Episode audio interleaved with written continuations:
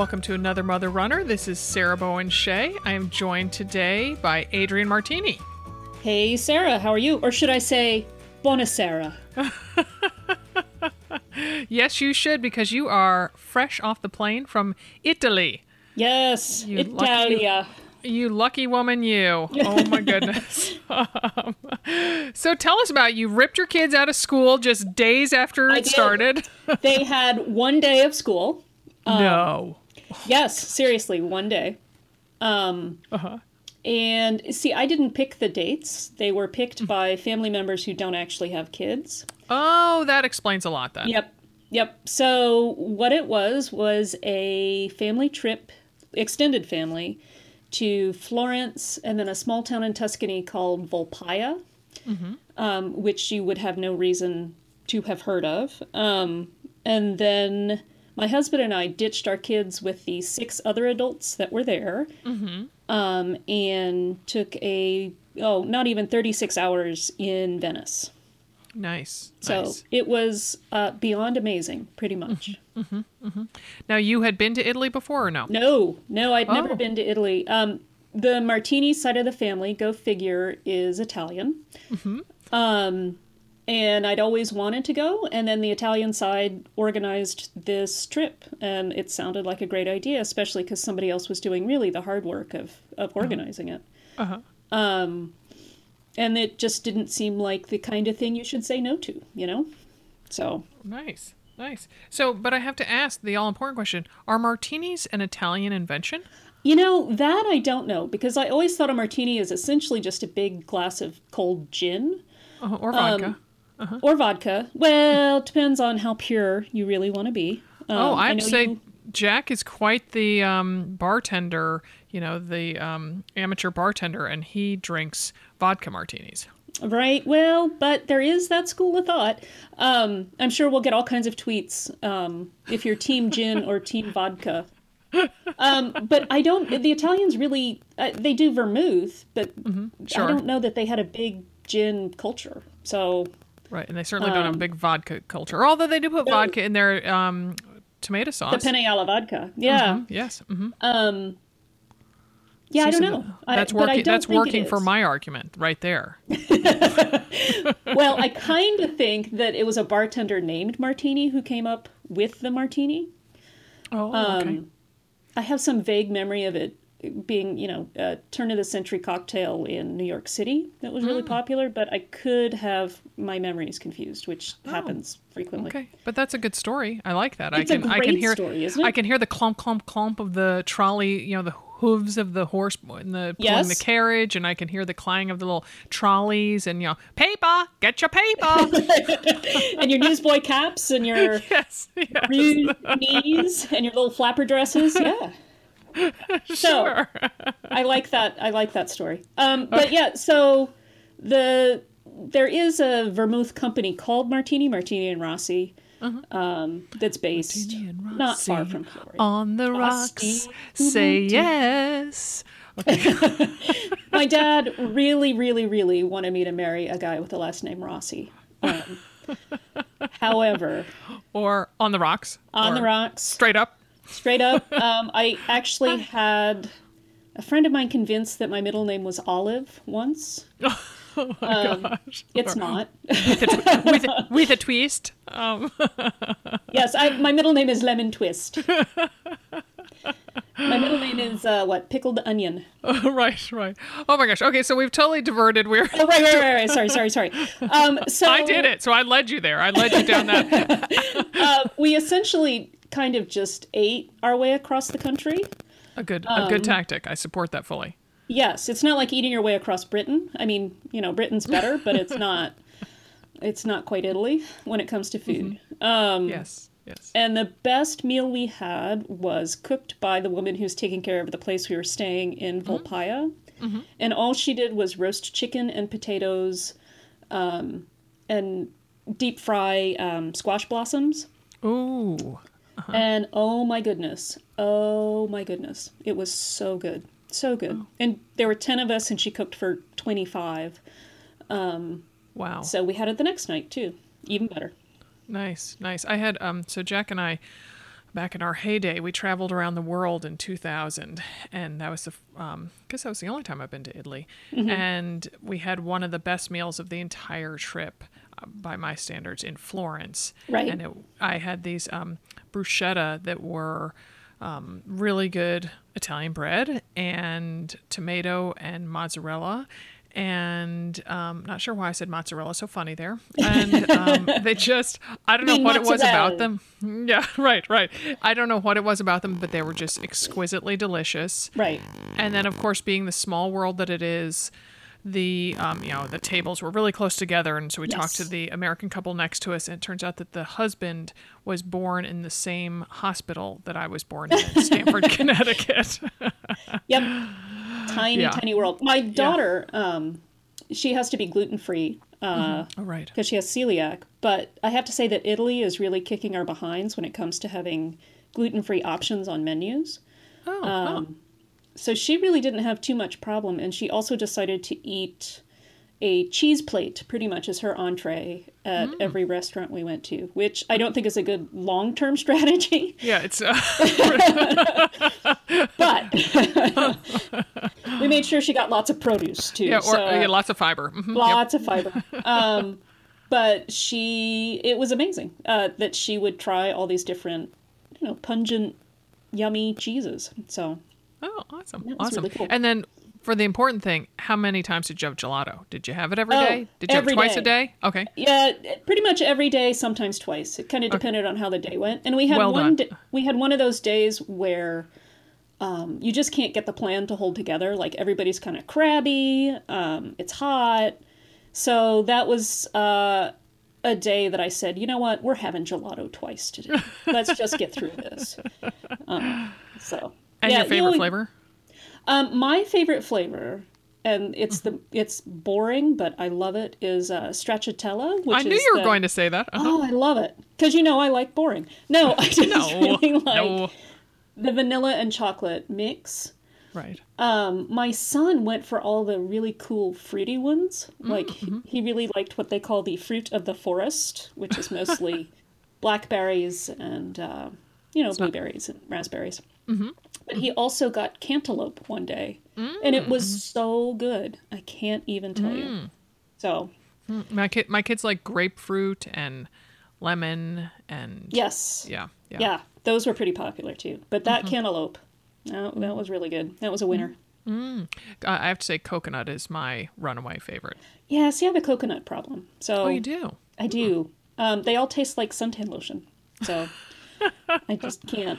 We actually ate fresh coconut. There was a guy selling it on the street when we arrived in Venice. It was just like you know the way sometimes like in New York City they'll sell bags of nuts. Right, This right. guy just had a tr- this guy just had a tray of coconut. Hmm. I, I don't know why. It was just super tasty. Um, but uh, okay, so then all right, so you're eating a lot of gelato, and Yes. then you were you were not running though. I was not running. Um, you know, uh, those international flights, first off, crammed in one little seat for what feels like nine days. Um, and then kind of decanting yourself, trying to catch up on sleep, Love that Um, word. and then walking and walking and walking and walking and continuing to walk because every corner you go around, you're like, it could not possibly be more gorgeous. So you keep walking and you come around another corner and you're like, no, it, of course it can be more gorgeous. And you just keep doing that for hours. Uh-huh. Um, so I suspect we walked miles and miles each day. Uh-huh. Um, but no, I did not once put on my running shoes. Um, I moved them so that I could pack in more little goodies to bring home, um, but I never physically put them on my body. So Uh-huh. Okay. I kind of right. wish that I had. If we'd spent like another day, I think in Florence, I would have. Oh, you keep um, telling yourself that. I do. I really do. well, I saw some people out running because we were up pretty early most days. Um, So I'd see people out running and go, "Gosh, that looks that looks really fun." Uh, and we walked down along the Arno, and I was like, "That that this would be a great place to run. I'll get up tomorrow morning and I'll go running." And then, you know, tomorrow morning would roll around, and I'm like, "Oh, my feet hurt. I'm sleepy." Uh-huh. Yeah. Yeah. Oh my gosh. So well, then how has it been to resume marathon training after after more than a week of uh, no running, but with but with lots of walking? Right. Um, it wasn't. I, so I had my 18 miler um, Sunday. Mm. Sunday that just happened, which will be what two Sundays by the time people hear this. Um, and surprisingly, I was prepared for the worst. I mean, I was 100% ready to just buckle down and grit my teeth and get through it. Um, it really wasn't as bad as I thought it would be. So there's that. Well, and you didn't have like super sore legs then on Monday or Tuesday. Oh no, they were super sore, but I, I couldn't. Silly me. Of course they were sore. of course they were sore, Sarah. Um, I'm not sure though if that was just 18 miles or if that wasn't having run, and or if it was jet lag and then being crammed in the little metal tube again to fly back home, or Right. You know, I think it was just all of it. um And that so was- that's the furthest you've ever run. Yes. that is the furthest I've ever run. Congratulations. Thanks, thanks. It was uh, pretty surprising. Um, And I have now started running these really long ones with a Rice Krispie treat. I know. I saw, I saw that on the website. I was like, yeah. I know, right?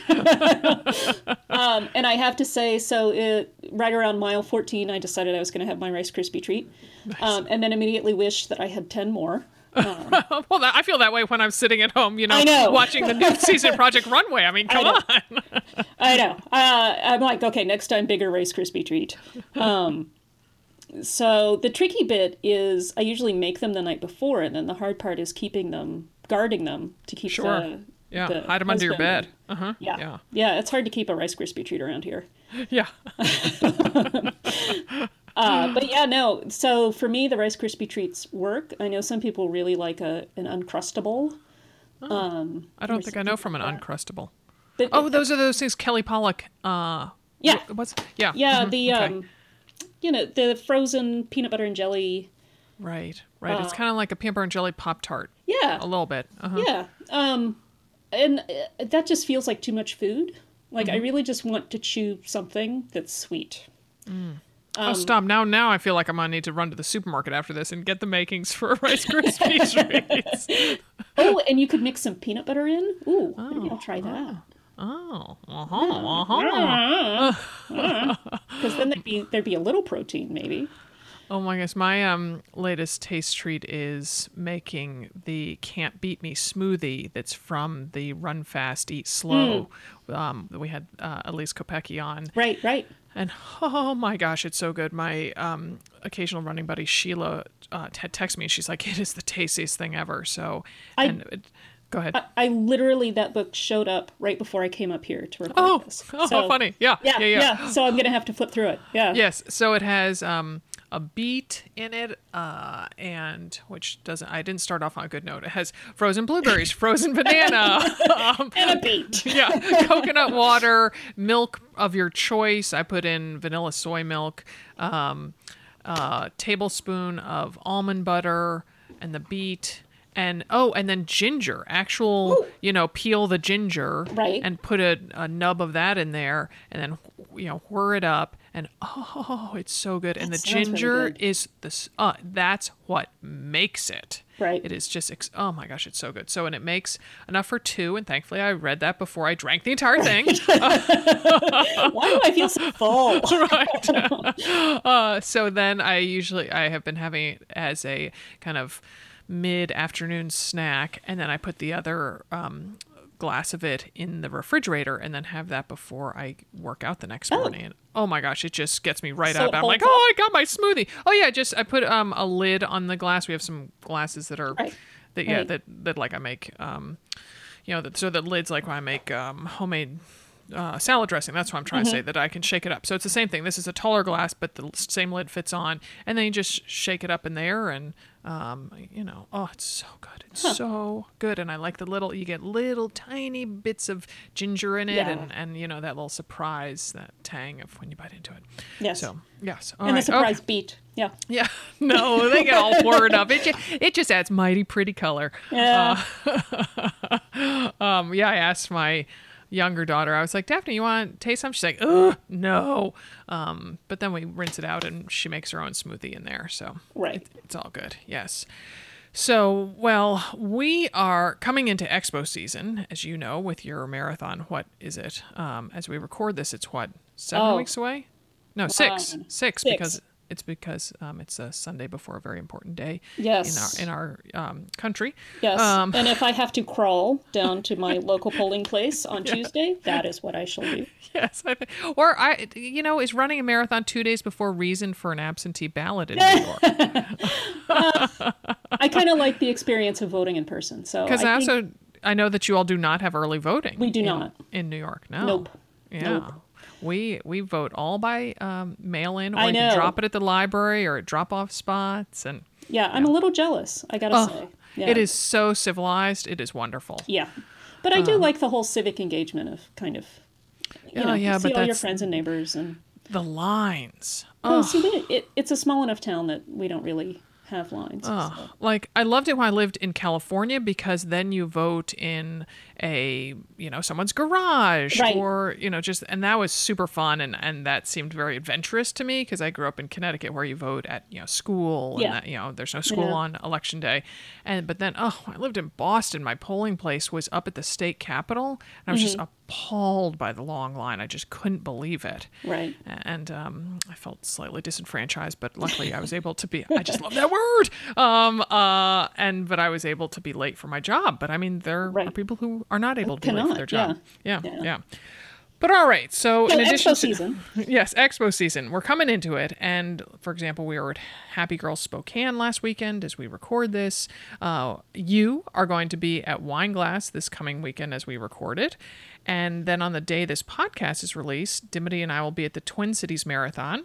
We're giving a talk at 4 p.m. at the expo. It is um, Excel and Enjoy How to Race Like a Mother. Um, and then we'll be selling both days at the expo. So if you are going to be in the lovely Twin Cities, please swing by and see us. On this episode, we're going to talk about a slightly different type of topic. It's caring for elderly loved ones. But before we bring on our guests, we're going to take a brief break. We'll be right back. Today, we're talking about elder care. While it isn't running related, we feel this is a topic countless BAMers are dealing with right now or will be sooner than they'd like. Adrienne, I chose you to co host because of the situation your mother is currently in, and I've talked several times on the show about my own elderly parents. As we often do on this podcast, we're going to weave in a few voice memos from other runners. Let's start with this one from Laura in Texas. Her variation on sandwich generation made me chuckle. Hi, Sarah and Adrienne. This is Laura from Tyler, Texas. I know we're sometimes called the sandwich generation, but my dear friend Sherry has deemed this the panini press stage of life. My mom was independent until December, and since then, I've had to manage her health care through four separate hospital admissions and all the other things that go with that, as well as managing her finances and working on disposing of her house and planning an estate sale. All this while working trying to be a good mom and wife, and it's stressful for sure. I will recommend folks do have a medical power of attorney document done way before anything might happen. Mom had the foresight to sign one, allowing me to make all her decisions long before she was ill and unable to do so. I do find my running constantly gets cut out when I'm stretched thin. Early hospital visits to catch the doctors when they round take the place of the morning run, but this is just a season in time. I can run another time. I have races planned in January and February, and I'm really hoping to restart my training in October. I never feel like I'm doing a great job at anything right now, though, and uh, but I'm I'm just trying to do enough. I find it's a matter of constant reprioritization. One more piece of advice, though: delegate and ask for help when you can. Some things only I can do, but my husband, daughter, and friends can absolutely assist with other things. Thanks, and good luck to everybody in this season of time. We've invited a mother runner named Alana Russell on to talk about elder care. A mother runner with two kids, Alana lives in Rochester, New York. She's a licensed clinical social worker who has worked in the field of geriatrics since 1999. Thanks for joining us, Alana.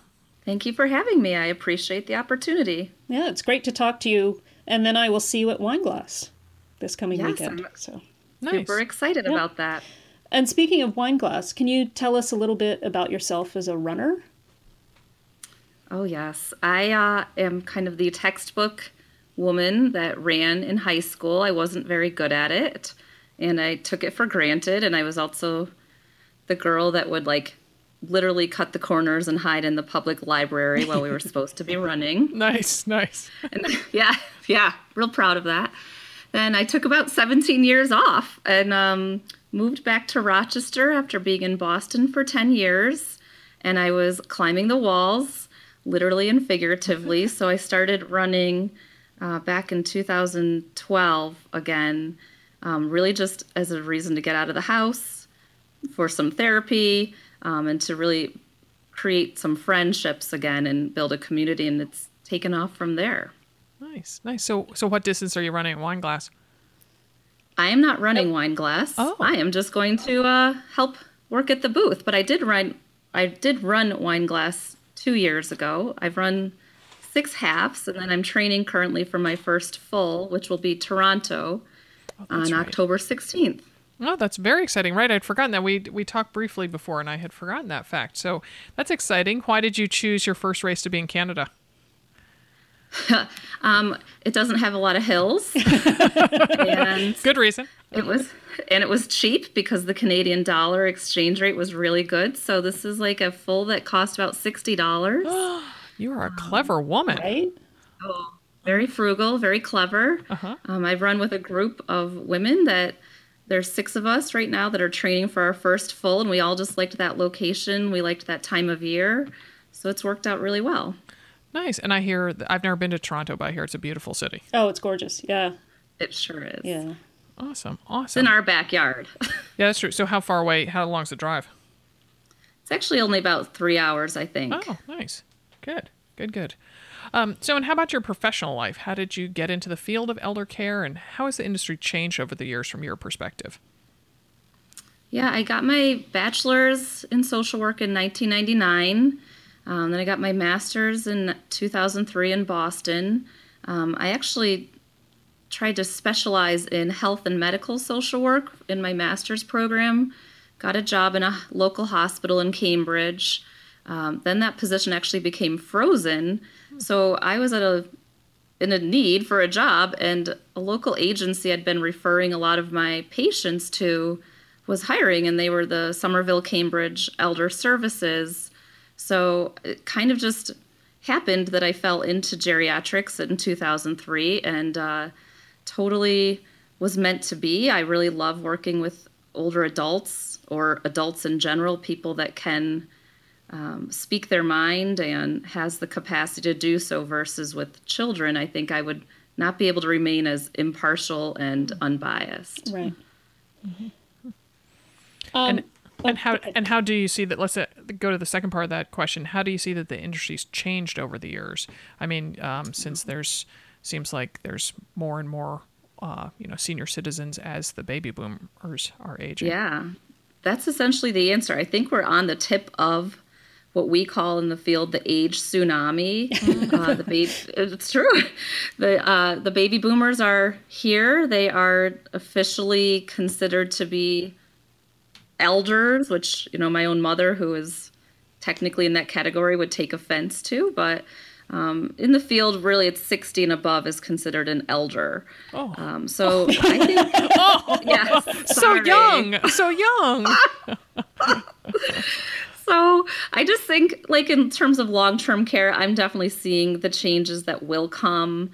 Um, the baby boomers, I'm excited actually for them to be in this in this field, I guess, because I think they're going to be a different generation in the sense they they're going to ask questions, they're going to fight back, they're going to say, "Yeah, I don't like that idea. What else do you have for me, doctor?" We're kind of the older generation, the stereotypical generation right now and I'm being stereotypical, but is the sure whatever you say I'll do. I don't want to rock the boat. I don't want to be a burden. Oh, well, I mean, the So- World War II generation, very Right. respectful of the system and, um, Mm-hmm. you know, not placing themselves first, oftentimes very altruistic. So, I, I mean, baby boomers go for it. Change the system because I definitely, I definitely want it to be different by the time I get there. So That's what I keep saying too. I'm like, come on, baby boom, let's uh, shake it up. Yeah, yeah. Yeah. Me too. I'm excited for it. I, it, it needs to happen. Mm-hmm. yeah. sure does. Yeah. Um, so, when families are just starting to explore some care options for an elderly loved one, what are the resources you'd suggest that they turn to? Because when you first start looking into it, it, it there's a tsunami of information too. It's just crazy. Mm-hmm. Yeah, at least in New York State, there's uh, by county, there's a program called New York Connects. And you can call your local office for the aging and ask to speak to the New York Connects department, for lack of a better term. And they are like the information resource referral experts for that county. Um, but of course, that example is only good if you're dealing with a person that lives within the state, within right. the county. Right. Um, but I love the idea when people are actually trying to be proactive versus reactive mm-hmm. to try to gather that information before the health crisis happens. But quite frankly, a lot of people just are not. Uh, people don't want to think about aging and they don't want to think about it in an unhealthy way. And they think they've got all the control, which, yes, we can eat well and we can exercise. Um, but we also have these lovely things called genetics and luck that we don't have control over. So I'm always encouraging people to at least find in your state or your county who is the local office of the aging um, which you could Google that to find your local phone number. And they're a great starting point. Uh-huh. Okay, good to know. So, Heather on Twitter, I asked for questions on Twitter, and she touched on something that you were just alluding to. That she said, for those of us seeing this coming in a few years, what can we be doing now? And, you know, what do you wish you'd known back then? And I think that the second part of that question is definitely aimed at Adrienne and me. so, Alana, why don't you take the, um, you know, what should people be doing now? Maybe when their their elders are, you know, seem to be doing fine and you know playing tennis and can take medicine by themselves and all and can still drive and all that stuff. What should they be doing now before things start to break down? It's such a great question, and I think the very first thing is just start the conversations mm-hmm. um, of, "Hey, hey mom, hey dad, if and when things start to not go so well, what are your wishes? What um, what are the details? Like for example, this is not a lie, but I recently had a conversation with my own parents and the topic of the do not resuscitate order came up and it my mother informed me that they are kept in their freezer and i was shocked and horrified and curious. Uh, I'm curious. And I will send you a picture because I have since set, seen said DNRs in the freezer. Um, but this is my mother who's a professional organizer. And I said, That's shocking to me that that's where you think I would find such a thing. So if, if a crisis happened, the first place I'm not looking is, is the in freezer. the freezer. You're like, get me a drink. and, and then, you, yeah, would you like ice with that? Yes, please. Oh, look, here's your mom's DNR. but it's exactly the example of when the crisis starts or really just bursts, um, you're you're dizzy, you are emotional, you are not thinking clearly because it's your person. So start to have the conversations, whether it's the the end of life wishes or the logistics of hey, who's your healthcare proxy? Who's your power of attorney? Where do you keep a copy of that document? um, or more the wishes of of course i have yet to meet a person that really ever says i want to live in a nursing home mm-hmm. but if and when you do want that seems to be the case what kind of place do you want what do you want me to look for what's important to you so i really think it's just about the conversations mm-hmm. um, one thing I we do it in my family because apparently we're just strange, but every every Thanksgiving guess who's all together? The whole family. It's a round table discussion wow. of kind of checking in of those end of life wishes because A, there's witness to it. B, um, what if your opinion on that matter changed that year? Right. So, huh a little twisted, but no. maybe a valuable yeah. idea. Pass the cranberry, and I do not want heroic measures taken. Yes, and the DNR exactly. is in the freezer. Yeah, so I, I, I know it's a trivial matter, but why why the freezer? Why did she, did she think that was a good idea? I don't know. I really think that answer. Um, I really not quite sure. Other I don't know. I'm going to have to ask that to Dorothy. You'll never forget, yeah. though. I mean, you know, it's yeah. odd enough that you're always going to remember that tidbit of information. So Correct. yeah. Oh my god. So so Adrienne, then what do you wish you had done earlier? Maybe there isn't anything. You Oh know, no, no. There's lots of there are lots of things, but the big one that leaps to mind, and I'm actually going to be dealing with it um, after we've finished recording it, recording this podcast, um, is finances, um, and not in the sense of how are we going to pay for it, which is its own conversation, but in the sense that um, my mom's finances, she her memory is slipping a little bit, um, and she's kind of she can no longer really balance her checkbook, and had not been able to do that for about mm, nine months. Um, so she has kind of there's kind of this financial um, rat's nest of trying to figure out what's been paid, what hasn't been paid um, making sure there was a power of attorney, which I thought there was, and then there wasn't, and now there is. And so it's like that whole paperwork having to negotiate the outside financial world. Um, so this afternoon, I have to drive up to a town near here called Schoharie, which has the closest Bank of America, and try and set up some, um, you know, money market accounts and, and that kind of stuff, because her little bank in Florida doesn't have any online component, which makes it hard um, to kind of do any banking from here. So, That's what that's what as you're talking, I'm thinking about um, how much harder I think it's gotten in the past few decades to deal with other people's financial stuff. oh, it's it's rough. I mean, and then establishing that you have power of attorney, um, and, and making these decisions, and also not wanting to take all of these decisions out of my mom's hands, but also knowing that. Um, you know, I'm not uh, I'm not a financial expert by any stretch of the imagination, but I feel that I'm likely making more sound decisions. Um, but I don't want to cut her out of the loop entirely. Um, so it's just always negotiating all of that.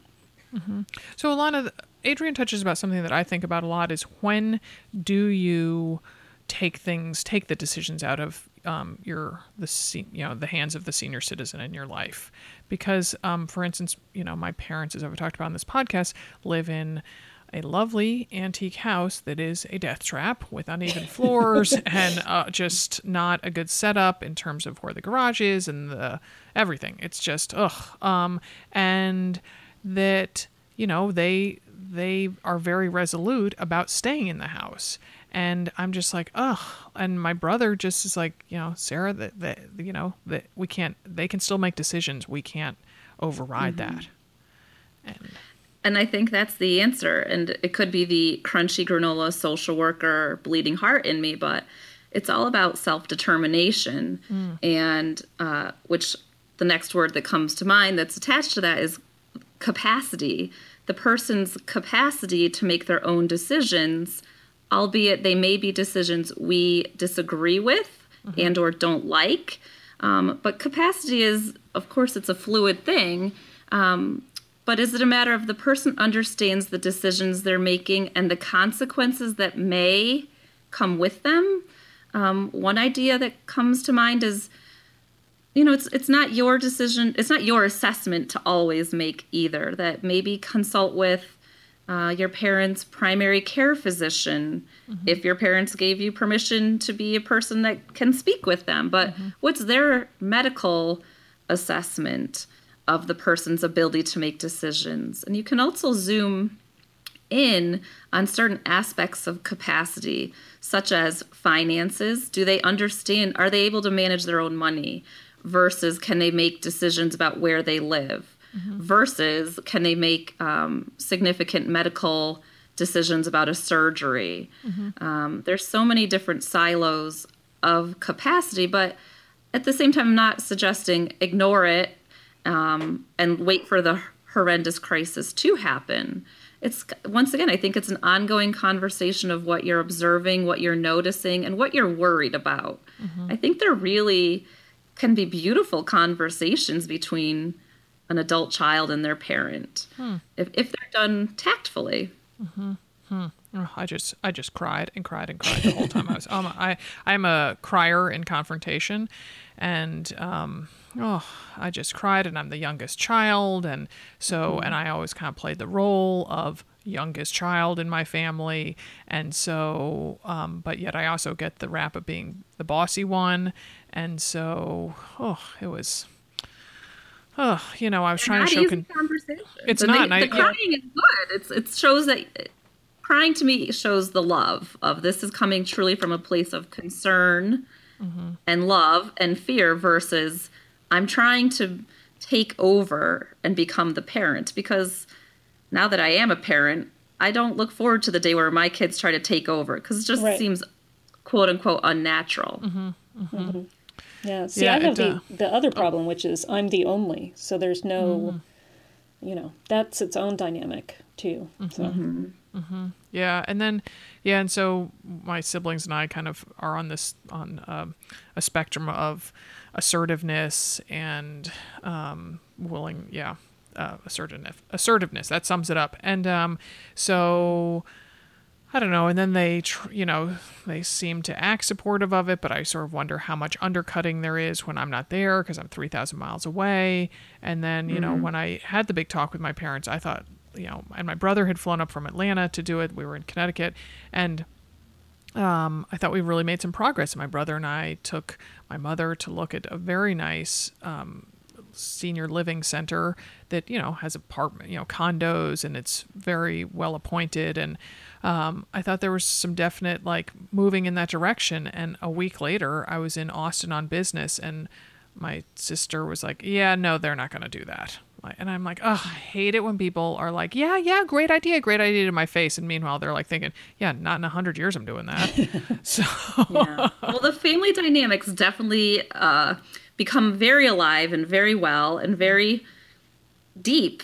I think in these in these transition periods of you're right. You don't know if that's happening, but there's a gut feeling that maybe it is, and or maybe it's that mom and dad turn to said sibling and said, you know, they know they're the one that can say, "I'm not doing this." Um, but that's why it's it's same to what you said, Adrienne. Being an only child, try to find your united front, and is it with a physician? And I don't even like to use the word sides. It's just a matter of perspectives. Who else can weigh in on a perspective here um, that's of value? right. Yet sometimes, absolutely, the the problem things have to get worse before they're going to get better. Um, and unfortunately, I do think that's what happens most often. And I probably will be that older adult myself. I'm going to be a spitfire that's going to say, "Hell no, um, this is what I want." So denial is a strong is a strong thing. yeah, yeah. It's um. So in my parents' house, they have these super duper steep stairs going up to the second floor, and um, so there's and they're carpeted, and there was always the concern that they would fall, and my mother did fall, and she fell from about halfway down, and you know just really banged up her face a lot. So it was kind of best case scenario in that it scared her Right. but she what she didn't die from it. She didn't break a hip. Um, but you know, I just when I go home, I just always think, not on my watch. You're not going to live to. She's 90 now. My dad will be 90, God willing, in December. I just think you you don't live to be 90 and then die in just some ridiculous thing like that. You know, and so you know she um uh, finally decided she would stop driving and i thought that you know that i am not letting you live to be 90 92 and then die in a car accident Right. Or take somebody right. with you when you Oh, die. exactly. Oh my gosh. Or, Yeah. yeah. Oh my goodness. Yeah. My um, yeah. My dad stopped driving after he um was driving. At that point, he was only driving to go to the pool where he would swim laps, and he plowed into the back of a stopped um, garbage truck. And uh, the you know the car was totaled. My dad wasn't hurt. The driver wasn't hurt. You know the, the guy wasn't behind the truck loading things. And turned out, Mm. of course, that the driver knew my had gone to high school with my brother, and so it's all very accommodating and everything. But I, but again, it was kind of best quote unquote best case scenario because Right. it put the fear of God in them.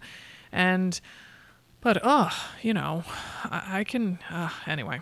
Yeah, yeah. it's very it's very trying and i think a lot of it is choosing your battles wisely and in a certain order and i think the i suspect the way the older adult is seeing it is from their perspective is it's each of these topics is a loss of independence Right. um, which we all work so hard to get in our lives and now it's you know pick pick which one driving managing your own money uh, being in your own house. They're all losses. It's the word loss and the word independence. Mm-hmm. They're significant. So if you do come at them with, with like five at once, mm-hmm. I would shut down too. Of, mm-hmm. well, which is the most concerning? Which is the priority this month or this quarter? Um, because, yeah, driving, I think that's consider that as success. It sounds like oh. they've made their own appropriate decision to stop driving. Mm-hmm. Mm-hmm. So before we go to the next question, let's hear from Jerry in Pennsylvania via a voice memo. Hi, mothers. My name is Jerry, and I'm calling from Saltsburg, PA. I am going to talk to you about elder care. And recently, um, not only have my husband and I had to deal with our parents, but most recently, um, a dearest, closest friend. Um, it, it's hard. It's very hard, and you have to be willing to put everything on the back burner. Keep a bag packed in your car because you're going to go at any time um, when they need you. Um, and it's from doctor's appointments at the beginning to diagnoses to care plan to um, continued care and dispensing information was probably the most heartbreaking for, for us. It's exhausting. It's emotionally exhausting to say day after day um, to your friends, to those who care, um, yes, yes, this is what's going on today. Yes, things don't look good. My husband was the wonderful buffer for me who dispensed all the information, and it was electronic because it was painless that way, and everything was consistent. Um, I wish for you siblings to jump in with two feet and um, and a little sanity. This is a tough one, mothers, and um, for me, my children kept me sane, I have to say. I would call one of them on the way home from a visit to my parents' home, um, and they could make me laugh. So you take care, mothers. So, one of the hardest parts for me has been finding a balance between caring for my kids and caring for my mother, um, especially the travel back and forth because mm-hmm. I live in New York State and she's down in Orlando, or she's in Orlando now.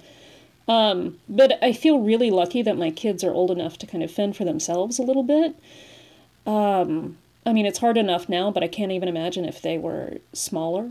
Um, mm. So, do you have any advice for kind of finding the the balance um, between uh, caring for your children, caring for your parents, uh, making sure you have a, a, healthy marriage if you are married, and making sure that you have a healthy everything else? Uh, and taking care of work and just all of the things, you know, vacuuming every now and again, um, and just all of the stuff that comes with living a life as well.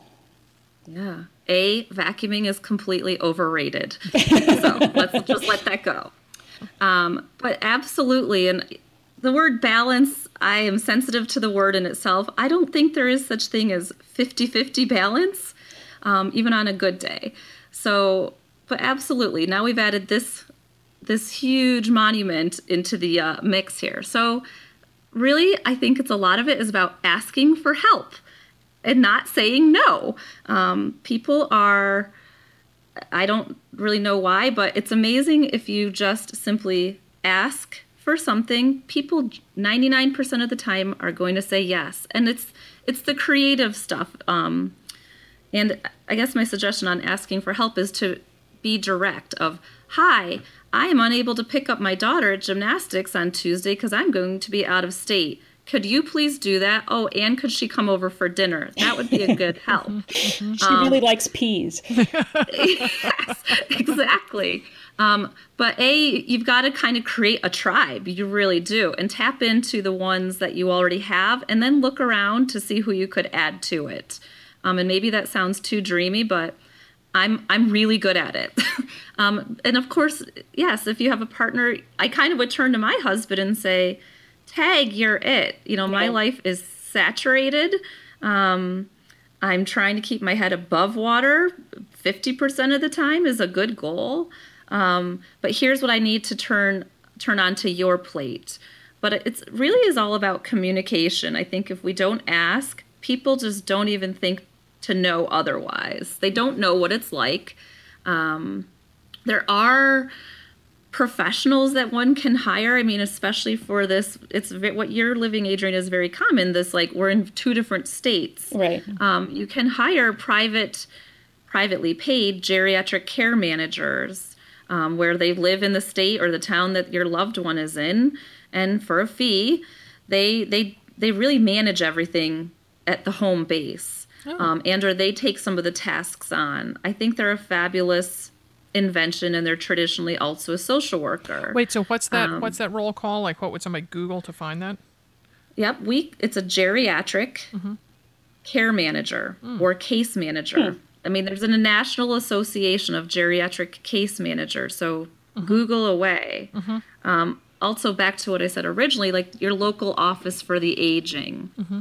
or for example, the place I worked at in Boston, Somerville Cambridge Elder Services they had case managers that were free.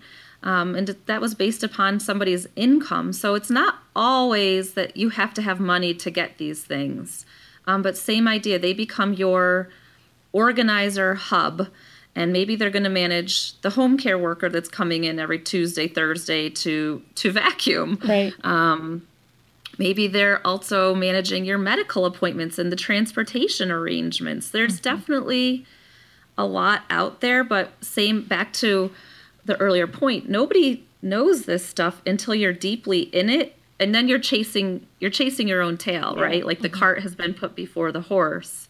Mm-hmm. Um, but if you ever found that moment, you know, a two hour block to press pause because you asked somebody to feed your daughter peas, you could do a lot of that research and find a starting point at right. least. Mm-hmm. mm-hmm. So I envy runners that I meet who have elderly relatives living with them, like um, Michael, who's a father in the Train Like a Mother Club. His mother in law lives with him and his family. And I used to ask my parents to move here to the West Coast to be with us, and but my mother in particular refused. Her whole theory was that, oh, I've seen too many of my friends who move away from their own friends to go live with their kids, and then the kids end up moving away. And I want to point out, like, hey, mom, coming up on 17 years here in Portland. but anyway, um, but um, now I suspect she wishes she'd done it when she and my dad were more mobile because it's almost completely out of the question now. Um, from what you've seen, Alana, how does it tend to work out when the um, when generations live together? Hmm, that's a great question. I guess I haven't seen it Mm. But that's just my particular line of work. I'm dealing with people that are already in a long term care facility. Mm-hmm. Um, but I, I can comment on that because most likely the people that are now in the long term care facility, mm-hmm. they were living with somebody yeah. prior to. I, like I think it's a stage. It's first they were on their own, mm-hmm. then family tried a creative solution, and for whatever reason it didn't work out. Which usually what's happening is the person um, has true their condition has gotten increasingly more challenging. They needed more supervision, more hands-on care than a person could provide. But I love the concept. Um, and I would love to see that become more of the norm. Mm-hmm. At least here in New York State, I can comment that, um, you know, Medicaid is the state insurance that pays for people that don't have private money to live in a long term care facility. Well, they're finding that Medicaid dollars will actually last longer. You'll get more for your money in the home setting. Mm. The problem in this state is the pool of home care workers. There right. not a large pool mm-hmm. of people to provide those services, so we have a supply and demand challenge. Mm-hmm. Um, but it, of course, it. Who wouldn't want that? Who doesn't want to stay in their own home that they've had for 40 or 50 years with their community mm-hmm. that they know, um, but with services coming into the house. That is the ideal, mm-hmm. and, and, including if you moved into your, your children's home. Mm-hmm. Um, but the services are the support because nowadays, uh, geez, I don't know many people that don't have a two uh, family working system going on here. There's nobody home mm-hmm. 24 7 anymore. Right. Well, Alana, you've been a wonderful guest on this topic. Thank you so much. Thank you for having me. I appreciate the opportunity. All right. Uh, this final voice memo comes from Holly in Indiana. Hi, this is Holly Simpson from Indianapolis, Indiana. So, my story is that um, 2015 was a really terrible year for me. um, my mom had a um, big stroke the same week that we uh, sold our house. And then we moved into our new house the same week, a month later, that I moved my parents up here to Indianapolis to be close to us. And then a month later, my dad died. So I inherited a second household with my mom um, at that time. And of course, that needless to say, I did not run the mini marathon, the half marathon that I was training for that year. Um, so you asked how we juggle or cope with um, taking care of an elderly parent, and I think um, it's been hard for me, not going actually doing the things that need to be done, but um, you know, emotionally, I think it's really difficult to prepare for um, the time when you will have to take care of one of your parents. This definitely never anything I um, pictured. I always thought, you know, she would be around to be a grandma to my children the way she always had been. Um, but you know, things never quite work out the way you think they're going to. Honestly, I think the thing that helped me the most is that my parents always talked about their plans and, you know, they were being prepared. And this is something that we talked about as a family before any of these things ever happened. I'm also a physician, and I always had those conversations with my patients, and I just never realized how important it was until I went through it myself. Uh, on the running front, I haven't. I'm starting back with training, and I do want to get back into running regularly, um, but it is a challenge with this added responsibility. Um, anyway, I look forward to hearing this episode, and I just discovered your podcast, and I really am enjoying it. So, thank you very much. Bye. So, Sarah, as it turns out, while we were having this conversation, my mother's house uh, in small little Madison Lee, Florida, just sold, which is No. something that we've, re- yeah, way, total way, uh, which is something that we've been hoping for, fingers crossed.